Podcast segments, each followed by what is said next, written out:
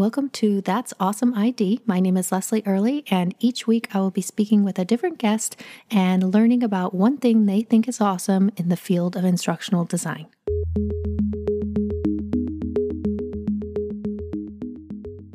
Okay, today I am super excited to be joined by the awesome Kristin Torrence.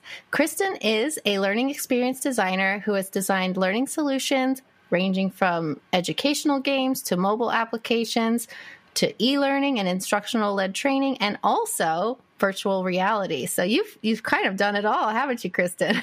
yeah, I'd say so. well, thank you so much for joining me today. Yeah, it's my pleasure. Thanks for having me. Yes, and I'm also super excited for this episode because we're talking about something that is somewhat mysterious sounding, at least to me, and that is stealth assessment for immersive environments. So I think people may be familiar with immersive environments, maybe not so much stealth assessment. But before we jump into that, why don't you take a couple of minutes and introduce yourself?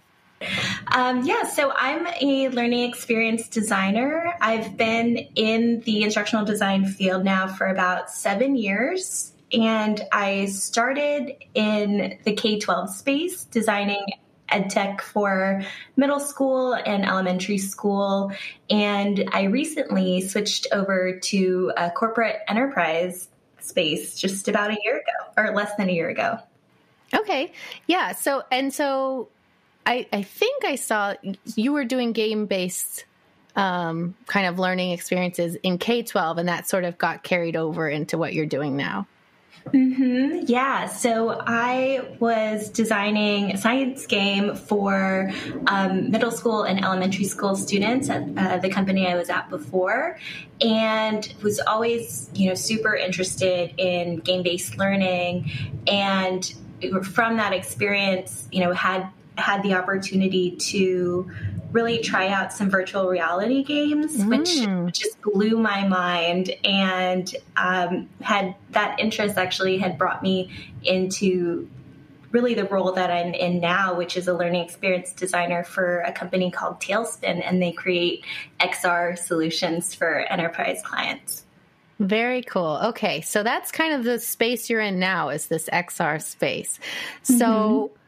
Let's dive into today, today's topic because it's it's sort of around this concept of stealth assessment, which I had never heard of before. Before you told me about it, um, so I'm assuming people who are listening maybe don't know what this is. So, do you want to go give a little definition of what is stealth assessment and how did you become interested in it?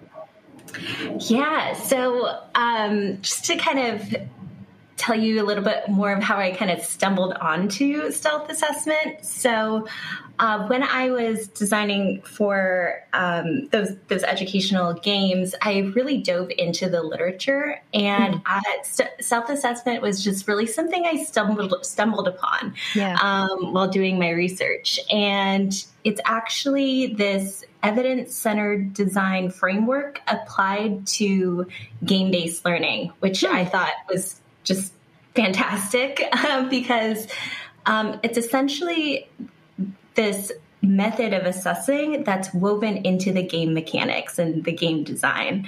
And it was coined by Dr. Valerie Shute out of um, Florida State University. Uh-huh. Uh, she's, I think, really the pioneering researcher in what she coins stealth assessment. Um, and she calls it that because you can actually assess learning without the learner ever knowing they're being assessed, which is pretty cool. So it's like stealth mode evaluation. Yeah, so that makes a lot of sense why, in a game based learning context, you would want the assessment to be sort of incognito. Like, you don't want people who are playing a game to be interrupted and reminded that actually this is sort of a formal learning experience and they're being assessed, right? Like Right, exactly. And you know, that was actually the key thing that I think sold me on it was that you're able to assess learning without essentially disrupting flow or like you know getting the players out of the flow state mm. and if you know you're familiar with um, Csikszentmihalyi and the, the whole like flow theory mm-hmm. uh, flow is really in games, the really the most optimal state that we want players to be able to reach, which means you know they're fully engaged, they're completely motivated and immersed in the gameplay. And so you know, I just, thought, you know, maintaining flow is super essential. I think you know just to keep them playing, keep them motivated, and if you can evaluate learning in the process, then what better way to assess? Right. And also, um, maybe not just evaluate, but you don't want to interrupt the learning process itself. Like, For sure. by, if it's a game based learning, they should be learning as they're going, right? And um, mm-hmm. um, so you don't want to interrupt that process either to stop and assess them. So that makes a lot of sense. Um, so I, again, I don't know that much about this, but I also thought it was very interesting. Um, you said that there's sort of a controversial uh, history to what this stealth assessment sort of comes out of. Do you want to talk about that a little bit? Oh, I, I wouldn't say controversial. It's just a little surprising, yeah. which I thought was really cool and actually pretty enlightening in a sense. Um, so, stealth assessment research, I think, started in the early 2000s. Um, and really, the foundation of it is based off of the evidence centered design for assessment framework. Um, and it actually turns out that ECD had like was originated and I think even like created by the Educational Testing Service. So you know that the company that uses or creates the GRE, uh-huh. um, and they had used it really to um, to drive their adaptive testing within the like online assessment space. So, like, if you're applying for college, no one does like the fill in the blank. I mean, the fill in the bubbles anymore. It's mostly an online um, mm-hmm. assessment for the GRE or whatnot. Okay, that makes a lot of sense. The reason I thought it was controversial is because it's coming out of the standardized test space. But I guess the GRE is a little different. I was thinking more like ACT and SAT, which, you know, mm-hmm. people have opinions about, myself included. But um, yeah, so I guess, yeah, that makes a lot of sense why it would come out of that because it is another form of incest- adaptive assessment I, that, does that make sense? I'm not sure. Yeah. and, you know, it's like, it's kind of cool to know that background just because it shows that, you know, as technology advances and modalities and applications advance, like the underlying mechanisms of measurement and research still you know, kind of hold true and, and remain valid, which I think is really cool.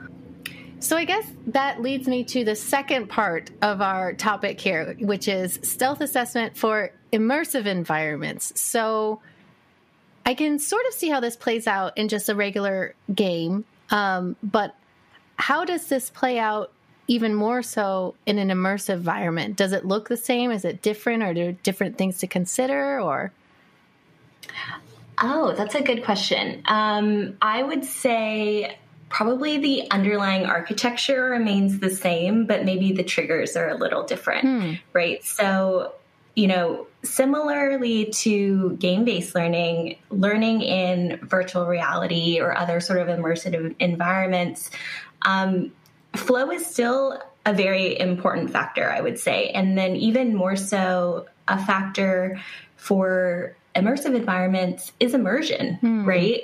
Um, so immersion is like really closely related to flow in that it's really this feeling of being totally absorbed by, by an activity.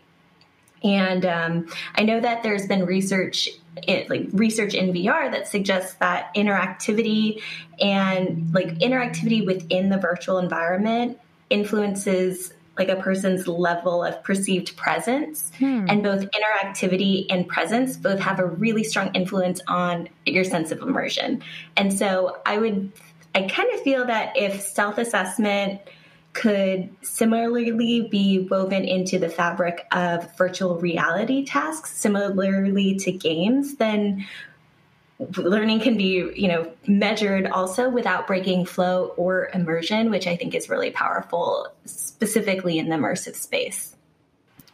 Especially because as you're saying like that the point of virtual reality and xr and there's a lot of research coming out that this immersion state that you get in um, does a lot of interesting things for learning and for for our brains, right? Like especially for things like empathy or like mm-hmm. different things we're having that really like close the, the, second closest thing we can get to actually being there in person um, mm-hmm. and going through it yourself as if it's something you're really experiencing yourself um, yeah that is so important to the selling point of vr um, like mm-hmm. like people who are using it like doctors or med students who are like you know you can't put them in a high stakes situation but you can put them in this and then you know they can get some of their learning that way so you don't want to interrupt that feeling of like this is really happening and these are really my high stakes and i really need to make life or death decisions here by like stopping right. and being like let me at give you a pop quiz, like right in the middle of you like cutting open this virtual. Can you imagine? Freeze! It's like Zach Morris from like Saved by the Bell. yeah, I love it. Anyways, sorry, that was me thinking out loud about why this would be important. Um, no, and just to sort of build on that, another thing that's cool about stealth assessment, and I know we talked about it in the sort of online adaptive testing, but in games and then also in virtual reality, it has that potential to fuel that adaptive learning mm. um, based off of really the evidence that you that the system collects based off of learners actions that they've demonstrated in the virtual reality space which is i think is really powerful yeah, now that you mention it, like people have been talking about adaptive learning for a long time, it feels like for a while. but actually, you can't really have successful adaptive learning if you're not constantly assessing the person who's mm-hmm. going through it, right? right? Unless there's like yeah. self selecting. I guess that's another version of adaptive, like which module do you want to do now? But um yeah, if it's like real, the way we're thinking of how adaptive learning is going to evolve with like AI and things in the future, you would mm-hmm. have to mm-hmm. be constantly assessing the learner to yeah. do it. Huh. Absolutely. And and you know, assessing accurately and having a very accurate depiction of a player or a learner's level of skill at any given point in time. Yeah. Hmm. Very interesting. Well, so I think we've sort of we've sort of already been talking a little bit about this, but what do you think are some of the benefits or I think we've been talking about benefits mostly, but what do you think are some of the benefits or drawbacks of using this type of assessment? Sure. So we can start with some drawbacks because okay. um, I think it's it's really time consuming, I would say, and costly. Um, and then one of the other drawbacks that I had read in Dr. Shute's book was that it's, a, it's actually really difficult to do retroactively, and so it's really optimal if you could design stealth assessment concurrently with the game design, mm. which I know mm. isn't like always super possible, you know. So I think that's a pretty big drawback. Um, and a lot of time goes into creating stealth assessment in and of itself um, because it is this like evidence centered design framework that whole framework consists of multiple models within it and mm. I'll, I'll, just name like the really the three main ones which are the competency model the evidence model and the task model and each of these takes a lot of time to create and then also a lot of time to validate I bet. Um, yeah. And so, uh, just to kind of do a brief overview of what those models are, the competency model it really represents um, you know what you want to evaluate within um, within the, the game within the virtual reality space it's you know, it's sort of like what do you want to claim about the learner what what skills or competencies uh, do you want to be able to assess and, and claim that they have. And that model in and of itself, it kind of moves from the more abstract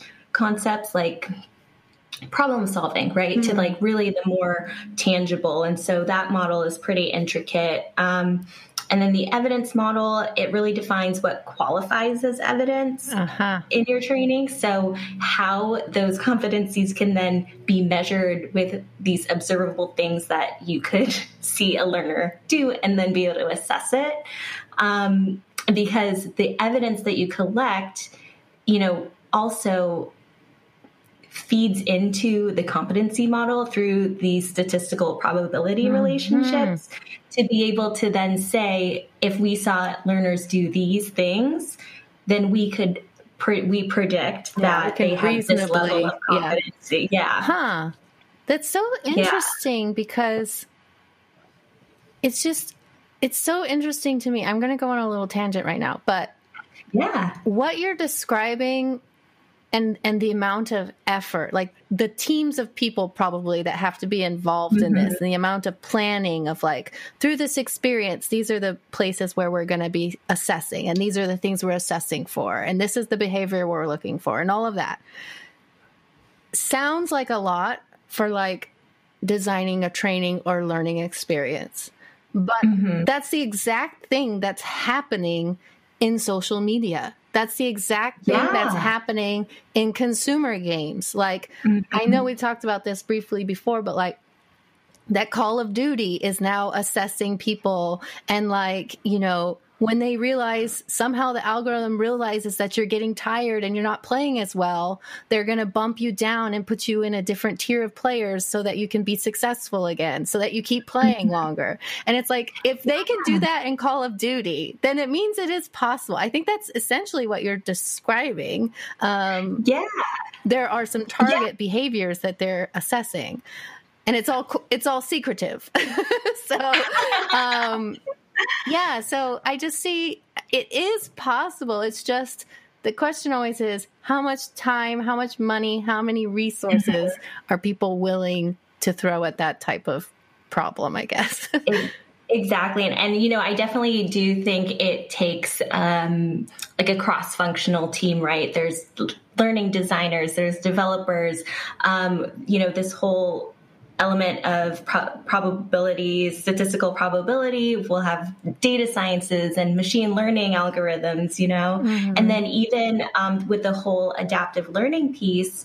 Um, you'll need to build a system that has that sort of feedback loop, right? And so that where you can adaptively like present tasks um, at specific you know within the zpd of for the learner mm-hmm. based off of the their their level of competency at that time and so it i definitely would say it's a cross-functional team for sure well anything in vr and xr feels like it's in a cross-functional team anyway but yeah um, mm-hmm. okay so i mean i guess we're talking like very like this is what a big team can achieve maybe uh, if they have the right time money resources.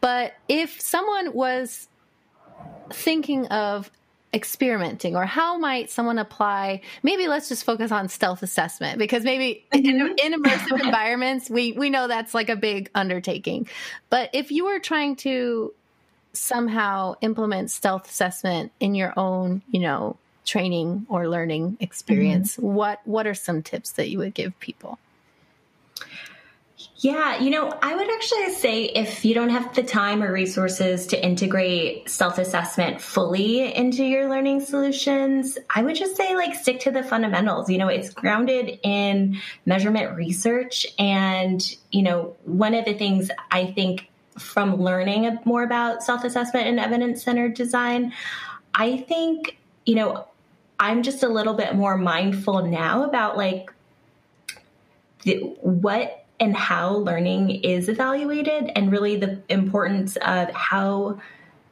you make claims based off of empirical evidence. Mm-hmm. And I think like that as sort of a design principle or an assessment principle is like really I, I would say it's a good it's a pretty good practice. Um, and then I guess even without the adaptive learning piece, I'd probably recommend going through an exercise of evidence centered design alone and just creating a competency model, creating an evidence model, mm. creating a task model. Um, it doesn't need to be fully fledged, but I think. Um, just going through that exercise could really bring focus on you know what needs to be learned how it should be evaluated and what tasks you can give a learner that would allow them to demonstrate evidence of that learning. Yeah, definitely. that's a good place to start for sure. um, yeah, and it's funny because that's as te- as a teacher that all makes perfect sense to me. It's sort of like the um, understanding by design also sort of goes along those steps of like make sure you know what you're evaluating before you start designing your curriculum. Um, yes, good advice. My last question, we're going to get a little bit like prophetic, trying to envision the future. Let's do it. so, how do you think, or if you let your imagination wander, how do you think that stealth assessment might affect, or even in immersive environments too? Either one, either one or both. stealth assessment, immersive environments, what do you think that looks like in the future for learning?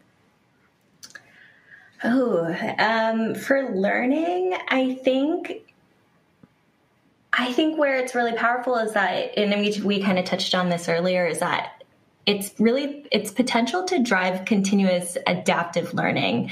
Um, and then I think just the fact that it could provide pretty accurate depictions of what a learner's competency level is. Like i think that's pretty powerful. Mm-hmm. it, it, might not seem like it but like accurate data is like really powerful. Yeah agreed. Agreed. Um i think also from a design perspective it could really drive artificial intelligence within virtual reality environments. Mm-hmm. um really just in the form of you know interacting with the world or you know the virtual non-player characters and the things that they're saying the dialogue or the tests that um, you know you're you're now given or even the supports that are made available to you. Yeah. Yeah. I again i'm going back to like this medical student as being my that's my for right now. That's who I imagine using VR like realistically right now in their training, like medical people or maybe people in like uh, technical jobs, like you know, like uh, electrician, HVAC people, mm-hmm. um, because they they're very task oriented. So I imagine that being. Um, just continuing that development. And like you said getting data and saying for sure that this person who passed their certification exam actually successfully hooked up you know or or uh, successfully removed an artificial appendix and like you know like, or whatever the case may be. Um yeah i see that being super beneficial that we can through this self stealth assessment can say for sure like yes this person passed this and it makes sense but yeah. Mm-hmm. i'm just i'm not getting more creative than that. I feel like i should be more creative but i can't think of anything right now. Yeah so I, anyway i think it's going to be really cool. I mean everything's evolving right now. Xr is evolving so fast. Um, i think stealth assessment adaptive learning all of these algorithms that are in social media. I think it's all coming together, and I'm just really excited to see what happens like the next five to seven years. Me too. I'm I'm really excited. I feel like um, adaptive learning and really utilizing AI and machine learning for the L&D space. You know, I think I think that's where we're headed, mm-hmm. and I'm excited to see where where we go. Me too. All right. Well, anyway, I I'm going to stay in touch. I I love hearing uh, your thoughts on all of these things, and there's a couple of us I think right now on LinkedIn are sort of into the XR stuff right now, and it's just mm-hmm. it's again I'm super excited to see how it's all developing. But if um, listeners would like to connect with you to continue, if there's other enthusiasts out there, uh, where can people connect with you and reach you? Sure. So I'm on LinkedIn, uh, Kristin Torrence, and it's a K R I S T I N and T O R R E N C E. Okay. So Kristin Torrence on LinkedIn. And then I'm also Chris, K R I S Torrence, LXD on Twitter. Okay, great. Well, thank you again so much, Kristin, for joining me. Yeah, thanks so much for having me. This has been so fun.